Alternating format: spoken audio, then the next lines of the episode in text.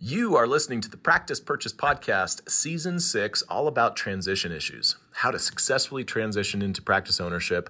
By far, the number two complaint or number two topic to worry about after money is people HR, staff, employees, keeping them, getting rid of them. And in part two of my discussion, I'm talking with Kara Kelly, clinical HR, an expert at the people side of the dental business. She is going to talk in this episode about the types of things you need to think about after you own the practice and you're just dealing with the day to day issues of managing a team. You cannot be a successful dentist without at least some staff members in the office. It's uh, I am unaware of any dentist. I'm sure there's somebody out there, but I'm aware unaware of any dentists out there who run an entire dental office solo. So that means you're going to have employees, whether they're family or not. It's very likely you're going to have staff and that anytime, uh, my favorite definition of conflict, by the way, conflict uh, is defined as two people that live in the same county. so you throw in uh, more than two people in a dental office, there's going to be some conflict. There are going to be some things you worry about. You're going to wish that your staff treated the office just like you do, like an owner you would be wrong to think that way because your staff are not owners. Of course, they're not going to have the same mentality about uh, practice that you do. Uh, but that doesn't mean that you can't expect A level work from the staff that you have around you. It doesn't mean that you can't enjoy the people you work with. And uh, just worrying about some of the basics uh, that Kara is going to talk about in this episode is how you're going to build that foundation to work with a staff that you enjoy, a staff that you that helps you achieve your goals, and that by the way, you help them achieve their goals. And so, with that, Kara Kelly, clinical HR, an expert around uh, transitions and um, helping dentists understand the people side of the business. Enjoy the episode.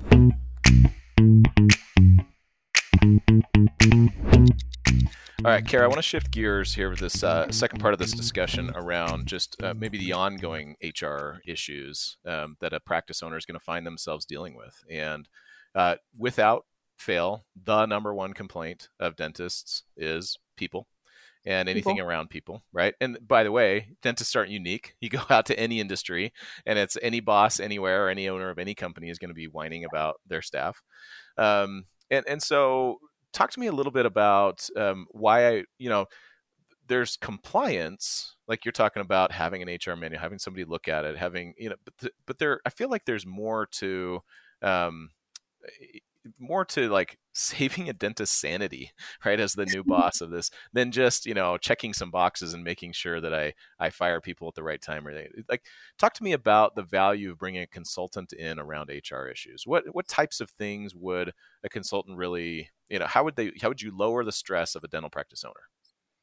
So I am a sounding board more often than not. It seems like sometimes they're coming to me not for a compliance issue, not for a, hey, I want to fire this person. How do I do that? But more of a, I, this is going on and I just don't know what to do. And a lot of times when you're dealing with employee relations, there I put it in three different buckets. There's the things you have to do, the things you cannot do, and the things you can do but probably shouldn't. And so many of those conversations fall into that of the you can do but probably shouldn't, whether it's things like pulling a job offer um, because something came up on a background check and they want to do it right now. Um, I have a, a, practice right now I'm working with that the uh, employee had sent a list of like 28 different reasons why she did not like the office manager who's the spouse of the dentist. Oh, good. uh, and they, you know, are their automatic responses they want to terminate. And I said, well, hang on a second. I need to see what those reasons are because sometimes if they're valid complaints, you don't want to terminate. It's yeah. it could be a retaliation thing. Mm-hmm. We might want to have a conversation first, do a little bit of an internal investigation. Um, I've had practices that'll come to me with things like my office manager no showed this morning. Should I send her an email telling her that she's fired? Mm. Well, hang on a second. I'm, I'm, the pause. That's what I am generally most of the times. I'm the pause. Hang on a second things could legitimately happen that means that you know make her unable to call in. There could be a medical emergency. She could have gotten a wreck on the way to work. Yep. let's hang on a second and see. That's why we have this three days you know rule of thumb for job abandonment um, see what happens. And it did turn out that that afternoon the sister of the employee calls and she had had a medical emergency was transported via ambulance to the hospital you know and and I'm talking to my client about this, and they're like, "Well, they still could have called." You know, the EMTs are not super worried about whether or not you have your phone on you when they're taking you to the hospital. They don't really care whether they're getting a five star review on Yelp for their for their Uber to the hospital services here. Yeah. Um, so you know, sometimes she couldn't have. And, and, what would have happened had you fired off that email this morning? Oh, you would have had an employee who returned home from a medical emergency to an email saying she'd been fired for that medical emergency. Yeah. That's not what you want. That's not the culture you want to build. And so sometimes I'm taking it from that lens. Um, I have a, an acronym for for employment management leadership decisions called CLIMB, the CLIMB model. Uh, and the very first one on that is C. It's culture. We look at it through the culture lens first. And so sometimes that means taking that beat, taking that pause, and assessing what else could be happening. Yeah, no, okay, I love that. So, uh, one piece of it reminds me of the value I bring to my clients, right? Is just having a second set of eyes and someone to kind of validate a decision or to help someone understand that what they're doing is is a good idea or not so good. Um, you, you're doing the same thing with there's more kind of some of the day to day people issues. Okay, I love it. Um, are you? Is a good HR consultant also teach I, I, actually don't know the answer to this and i hope i'm not setting you up or, or i hope i'm setting up to look really good but are, you teaching things like how to give feedback and should i be doing one-on-ones? And you know i'd like to delegate this task. How do i actually accomplish doing that? Like the, the step-by-step instructions. Can i come to you and have you teach me how to do these things that nobody by the way teaches anywhere including business school?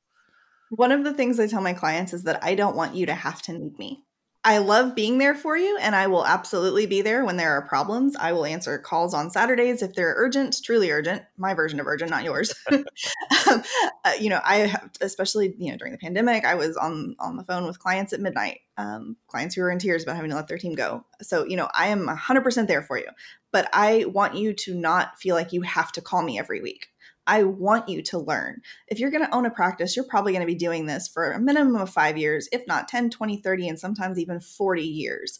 You have to learn this stuff. You shouldn't be feeling like you have to call me every single week over the same issue if we've been working together for a year or two um, you know, if you do, that's fine. I'm still here. But but I love teaching clients on things like how to give feedback, how to feel confident making those leadership decisions, um, how to how to do a write up. You know, if, if you need some help tweaking language, I'm absolutely happy to go over that with you. But you know, you should know the steps in your disciplinary process uh, after we, we've worked together for a little while.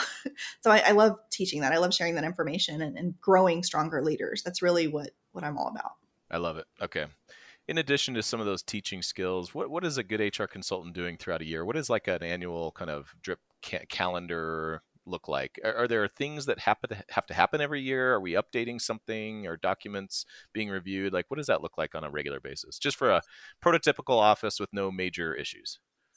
Um, employee handbooks are ones that I like to look at at least annually. I know some companies are, are starting, nationwide companies are starting to move toward looking at this stuff monthly because things change so oh, quickly. Wow. Yeah. I don't think we need to look at them monthly in dentistry for the most part, especially I'm in Texas. And so we don't have legislative session more than once every two years.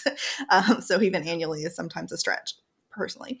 Um, but I do think that taking a review annually would be helpful. Um, looking at your state laws annually, your Department of Labor site, there are laws that do move at the state level. You know, at the federal level, it literally takes an act of Congress to get anything through. Um, but at the state level, you know, there are things that are being implemented. Um, you know, drug legalization of marijuana that gets implemented in states that you might want to update your drug policy. There are sick leave mandates, or or some of them are actually now going to be just leave mandates. I believe it's Illinois that's doing that starting in 2024. And so you want to make sure that you're taking a look at your leave laws at the state level and sometimes even at the city level. There are some cities out there that have different rules than the state. Um, I'm in Austin. Austin's one of them. We have ban the box. So if you have a, a, practice in Austin, Texas, you're not allowed to do a background check until after you've extended an offer. Wow. Uh, but Texas doesn't have that rule you've got other cities like Philadelphia and Pittsburgh and, and whatnot in Pennsylvania. And then, um, you know, some of the California cities have, and New York City, some of the larger East Coast cities have specific rules that are only for city proper. So you have to pay attention to all of those levels of law, and you should be doing that at least once a year. What? Because they do change. Now I have to ask, what is the thought process behind? I need to make an offer first. Now I can go do a background check. What, uh, what's the thought process? There must. They're trying. Well, there is. They're trying to avoid discrimination. Um, you know, whenever you're doing background checks, you shouldn't be looking at every single uh, incident that pops up. You want to make sure that it's timely and you want to make sure that it's relevant. So the example I tend to use for that is if you're hiring somebody to you know take payments at the front desk mm-hmm. uh, and they have a, a, DUI from five years ago, well they're not driving, so that's not really relevant. And five years ago is not particularly timely. Okay. So that differs from if they have a theft charge from last year um, and and a conviction, not necessarily an arrest, a conviction from last year. So you want to make sure they're timely and relevant. Um, but by doing that, you want to avoid discrimination from from the perspective of if you're going to pull that offer based on what comes up on the background check, you want to make sure that it's for something that's timely and relevant. And whenever you do that prior to making the offer, the candidate doesn't necessarily have um, as much of a a reason that they can show that there was discrimination. They can't necessarily prove that it was because of the background check. Whereas if you have the offer first and then they do the background check and then the offer gets rescinded, you can say it was likely because of that background check. I got it. Okay, this is a way to give candidates a little more power than they've had in the past. A little bit, yes. Okay, okay, okay. I can see that. Um, whether or not I agree or disagree isn't real is, is relevant because what you're saying is a good HR consultant will help me understand the rules in my area, state, mm-hmm. city, um, the country, etc and yes. okay, got it. I'm not um, advocating for any of these rules over no, the no, but I, I need to know what they are. You know? Yeah, absolutely. Uh, I have opinions, of course. It's more of a this That's is how we comply with whatever's in place in your area. All right, Kara, the big question What is the right way to fire an employee who just isn't performing well? Right? We're taking fraud, we're taking embezzlement, we're taking yeah. um, what you know major uh, issues off the table. They're just they're they're a B minus player. They're not they're not a C plus or whatever. That just eh. I, I, just want to elevate the culture of my office. Um, you know, Brian over there in the corner, he's kind of you know he's lazy, and I want to get rid of him. How do I do it? Um, I, I'm always a fan of having a reason for termination. I know that there's some advice out there that says, well, you just be very, very vague and just let them go. that can open you up to discrimination. That can win them the unemployment case. Um, if you're okay with that, because unemployment shouldn't be the only thing that drives terminating somebody, it shouldn't be the only only thing that drives um, any kind of a, a separation whatsoever. Uh, but it is something to consider because there is a cost associated with it, and, and, I, like you said, I make a business case for things, so I like to look at the cost. Um, so I always try to look at it through that lens. But you know, if not the discrimination side of things, especially if you have over 15 employees, you still want to be careful about. And not giving a good solid reason is one of the worst things you can do from that perspective. If they're not working out, if it's not they're not a good fit, they're not meeting their goals, you can, you know, maybe show that and say, look, this position requires you to hit XYZ goals. The other people we have had in this position or currently have in this position are able to do this. You are not. I unfortunately can't continue to employ you um, because of this. You know, we've worked, we've tried coaching you, we've talked on this date, this date, and this date about this thing, and things are not improving. So unfortunately, I'm going to have to let you go. Okay, nice. So in there, I heard multiple conversations. I heard mm-hmm. some metrics, mm-hmm. and mm-hmm. I heard that it's not a surprise. And I also heard uh, being very direct in terms of uh, the reasons. That's but uh, that's that's hard to do. I mean, you you want me to yeah. look someone in the eyes, and you want me to actually you know have this really tough conversation you're so mean why are you so mean kara i mean that that's and i'm, I'm tongue in cheek obviously there are no friends in hr right i mean that that's um well okay so can i answer my own question so this is a little bit of a soapbox uh, but I'm, I'm not planning to get off this soapbox anytime soon as someone by the way who has been fired and i would probably count that on one of my top two worst days of my entire life um, anytime you as a boss are messing with someone's addiction to food, clothing, and shelter, and and uh, you need to take that seriously. And by seriously, I mean that you need to be able to look in the mirror and um, know that that person knows that it's coming. Okay, the human brain. The, the human brain is so good at ignoring information we don't want to see, right? Um, ha- and I can look back now when I got fired and think, oh my gosh, like I should have seen that coming but I didn't, right? Because I was good at fooling myself. And, and I could point to all these other things I thought I was doing amazing at, which I would argue I was. But, um, you know, the person who fired me didn't say the some version of the following Hey, Brian, if X, Y, and Z doesn't change, you are in danger of being fired. Now, that's a very uncomfortable thing to tell somebody, right? But um, I, I feel like, as a boss who has control over a, an individual or maybe a family's addiction to food, clothing, and shelter, that is a blunt conversation you uh, ethically owe other people. And I know people disagree with me, but I, will no, stand on that soapbox all day long. No, I agree. Um, it should not be a surprise. It should never be a surprise. Um, you should always do it in person if you possibly yes. can over the phone or over Zoom meeting. Past that, dentistry, there is no excuse for it not being in person ever. No, you. This is not an email thing. This is not a text message thing. This is not a send them a letter with their final check kind of thing. Uh, and it doesn't matter what the reason is. It should be an in person conversation if you possibly can make it that way. Yep. Um, it shouldn't be a surprise. And and I agree. I feel like you. And here's another way of thinking it. Let's reframe this not only do you owe it to them ethically to know that they're in danger of losing their livelihood, but you're giving them a chance to improve. You have to give them that chance to do better. And if if it comes to the point where you have to separate them, you're giving them a chance to find a, a position at a company that is a better fit for them. Right. You're giving them a chance to be successful somewhere else. And I know they may not see it that way in the moment, but if you've done what you should do and you've had those coaching conversations, not disciplinary conversations necessarily, but coaching conversations that have been documented, and you've given them opportunities to succeed and to change and to do better, you've given them the tools they need to do the job, which that may be more training, it may be more time, it may be a mentor that they need to work with.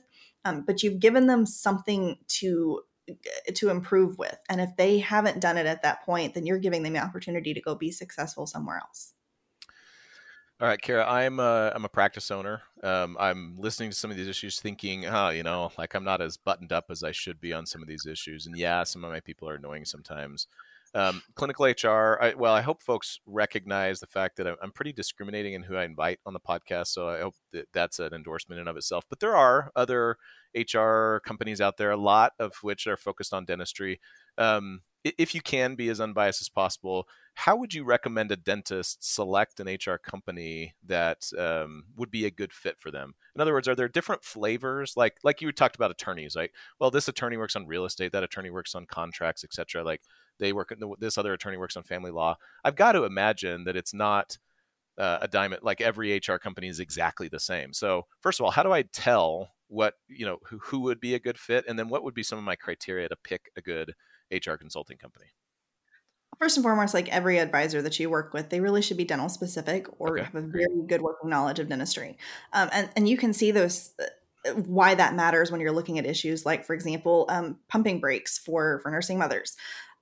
If you have a hygienist who needs to pump, you can't just give them 20 minutes to do that. It throws off the whole schedule. I know this because I work with dentists, 100% with dentists or people who are in dentistry. Um, but a, a, typical HR company may not understand that. And so, for one, you want to find one that's dental specific, and there's several really great ones out there. They do fantastic work. Um, you want them to be very compliance focused, you because that's what you're hiring them for, right? To protect you. Yeah. Uh, you know, I know people make mistakes, and there's a lot of information out there, but in, as a general rule of thumb, you want them to be very compliance focused so that you are protecting yourself. Um, past that, you want somebody who's a good fit for what you're looking for. If you're looking for a company who who has a portal that's going to update things all of the time, um, who has you know 40 different attorneys and a customer service hotline, who's always going to be able to answer the phone, great. Those companies are out there.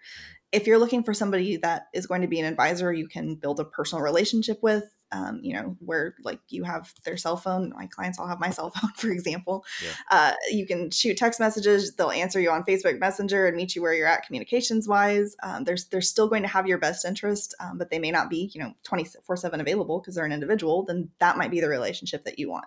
It just kind of depends on what you need, the size of practice that you are, how much help you feel like you need. Um, and and really just that relationship as in with everything else with your patients with your team it's about that relationship so should I think I, that you, oh, sorry, you should look. Oh, sorry, I think you should look at different companies and, and find one that you can build that relationship with because you're going to be doing this for a couple of decades, hopefully. I love it. Yeah. Should I expect my HR consultant to physically visit my practice?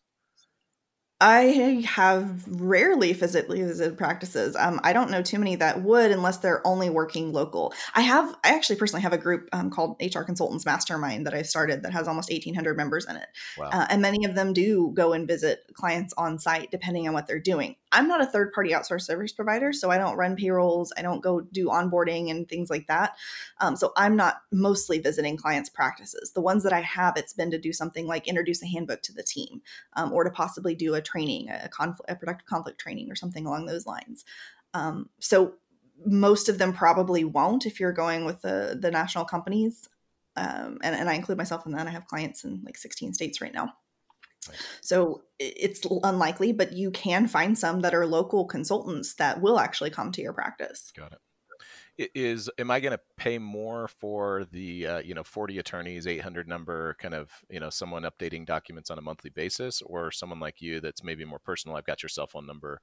Like it's not obvious to me which one would be more expensive. I i'm guessing maybe you but maybe not. Well it, it kind of depends uh, the way I've structured my model personally is I have a renewable retainer agreement where I do a block of time for a set fee and we deduct from that unless it's something like a handbook, which is a, a flat project fee. So me personally, I don't have a monthly fee because of where when I worked in finance world, actually, we had a monthly or quarterly fee, and you would get to that time of year where people felt like they're paying for something they're not getting, where it was maybe that third quarter of the year where we hadn't really started all the tax planning yet. Um, we're still wrapping up tax return season, and so some of our clients weren't getting those touches, and they had to pay their fourth quarter payment, and they're like, "What am I doing? I am paying for stuff I'm not getting, and I want to leave." Right. So I told myself I would really rather find a model model that did not work on a month to month payment or a quarterly payment or even an annual payment personally because I want my clients to feel like they're getting something uh, of value and that they're not paying for something that they're not using. Um, but that's just me. So like I'm, so, I'm, filling up a tank of gas. Like I, am putting some money in and I'm going to use it. And if that runs out, like I'll re up or okay. Yep. I send an invoice at the end of the four hours. And if you want to keep retaining me, you pay it. And if you don't, you don't do uh, what's a what should a dental practice owner plan to pay on an annual basis for HR consulting? What's a good range?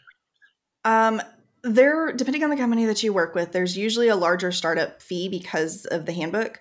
Yep. Um, some companies require you to use their handbook, and so they're going to charge obviously the handbook rate for that. So that one could be a couple thousand dollars of initial investment. Uh, and then as, as an ongoing basis, I've seen anywhere from 150 a month, so maybe a thousand to 2,000 a year, depending on on your service that you're getting, what level of service you're getting. Um, some can be a little bit less. Uh, I think it just really depends on the company and, and what you okay. need.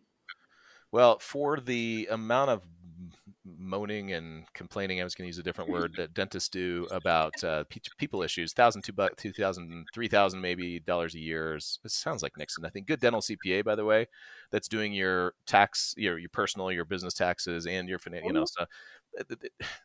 Eight, ten, you know, eight thousand a year on the low end, probably more like twelve to fourteen thousand dollars a year for a good one.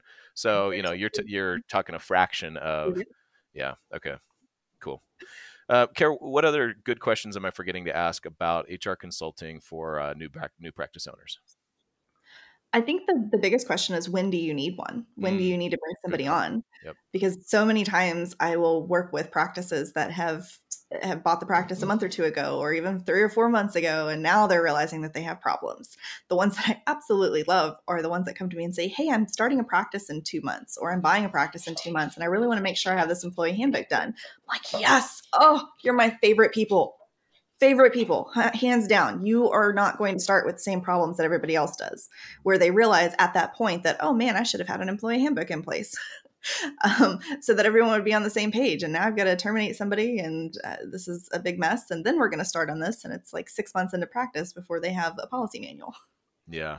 I would imagine the thing that's going to stop most practice owners is money, right? Every new practice owner is, wow, the bank loan, and I've got these student loans, and Brian's charging me this. And so, but what you're telling me is the investment relative to the risk and the amount of help that you can provide pretty minimal. I mean, all things considered.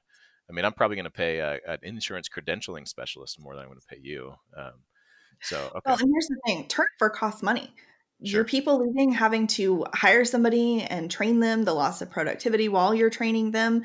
And if they don't stay past that, you do it all over again. Turnover has an actual dollar amount to it. Yeah. And so if you're not working with somebody who's going to help you attract and retain top talent, who's going to help you, especially when you're buying a practice and that talent's already there and you're, you know, crossing your fingers and hoping that they stay and hoping they're a good team, if you don't have somebody helping you with that and they leave, guess what? You're doing all of that all over again, and that's going to cost you far more than what it costs to work with me. Amen. That, and that's a perfect spot to end. Um, Kara Kelly, clinical HR. Where can people get in touch? Well, well, actually, I know where people can get in touch with you because I read. Now, I want you to tell people about the ebook that I read that I just freaking loved. It was awesome. I posted about on Instagram the whole deal. Tell people about this uh, this book that you've written saw that. Thank you very much, by the way. Um, I have an ebook called Compete with Culture. It's, well, this year's, it's the 23 things dental practices should stop doing and six they should start. It was originally supposed to be an article a year ago. and I got to about the 3,000 word mark and decided that that was the longest blog post in the history of ever. So I went back and rewrote it the way I wanted to write it in the first place, and it ended up being my 22 reasons for 2022. So I updated it for 2023. Um, there's the 23 things that I see most frequently in the past year that practices need to stop doing. and, uh, and then six ton of, ton of good advice in it. So tell people how much it costs. It is totally free, 100%. I knew the answer to that, but yeah, thank you. All right. So, Kara Kelly, Clinical HR, we will put your email address, uh, website, and the link to um, Competing with Culture in the show notes for this. I highly recommend people reach out. Kara's all over Facebook and a lot of the big, uh, she, she's hard to miss, um, but uh, she's just a, a gem of a resource. And, Kara, can't thank you enough for being a guest. Oh, can't thank you for having me. This was fun. I love our conversations.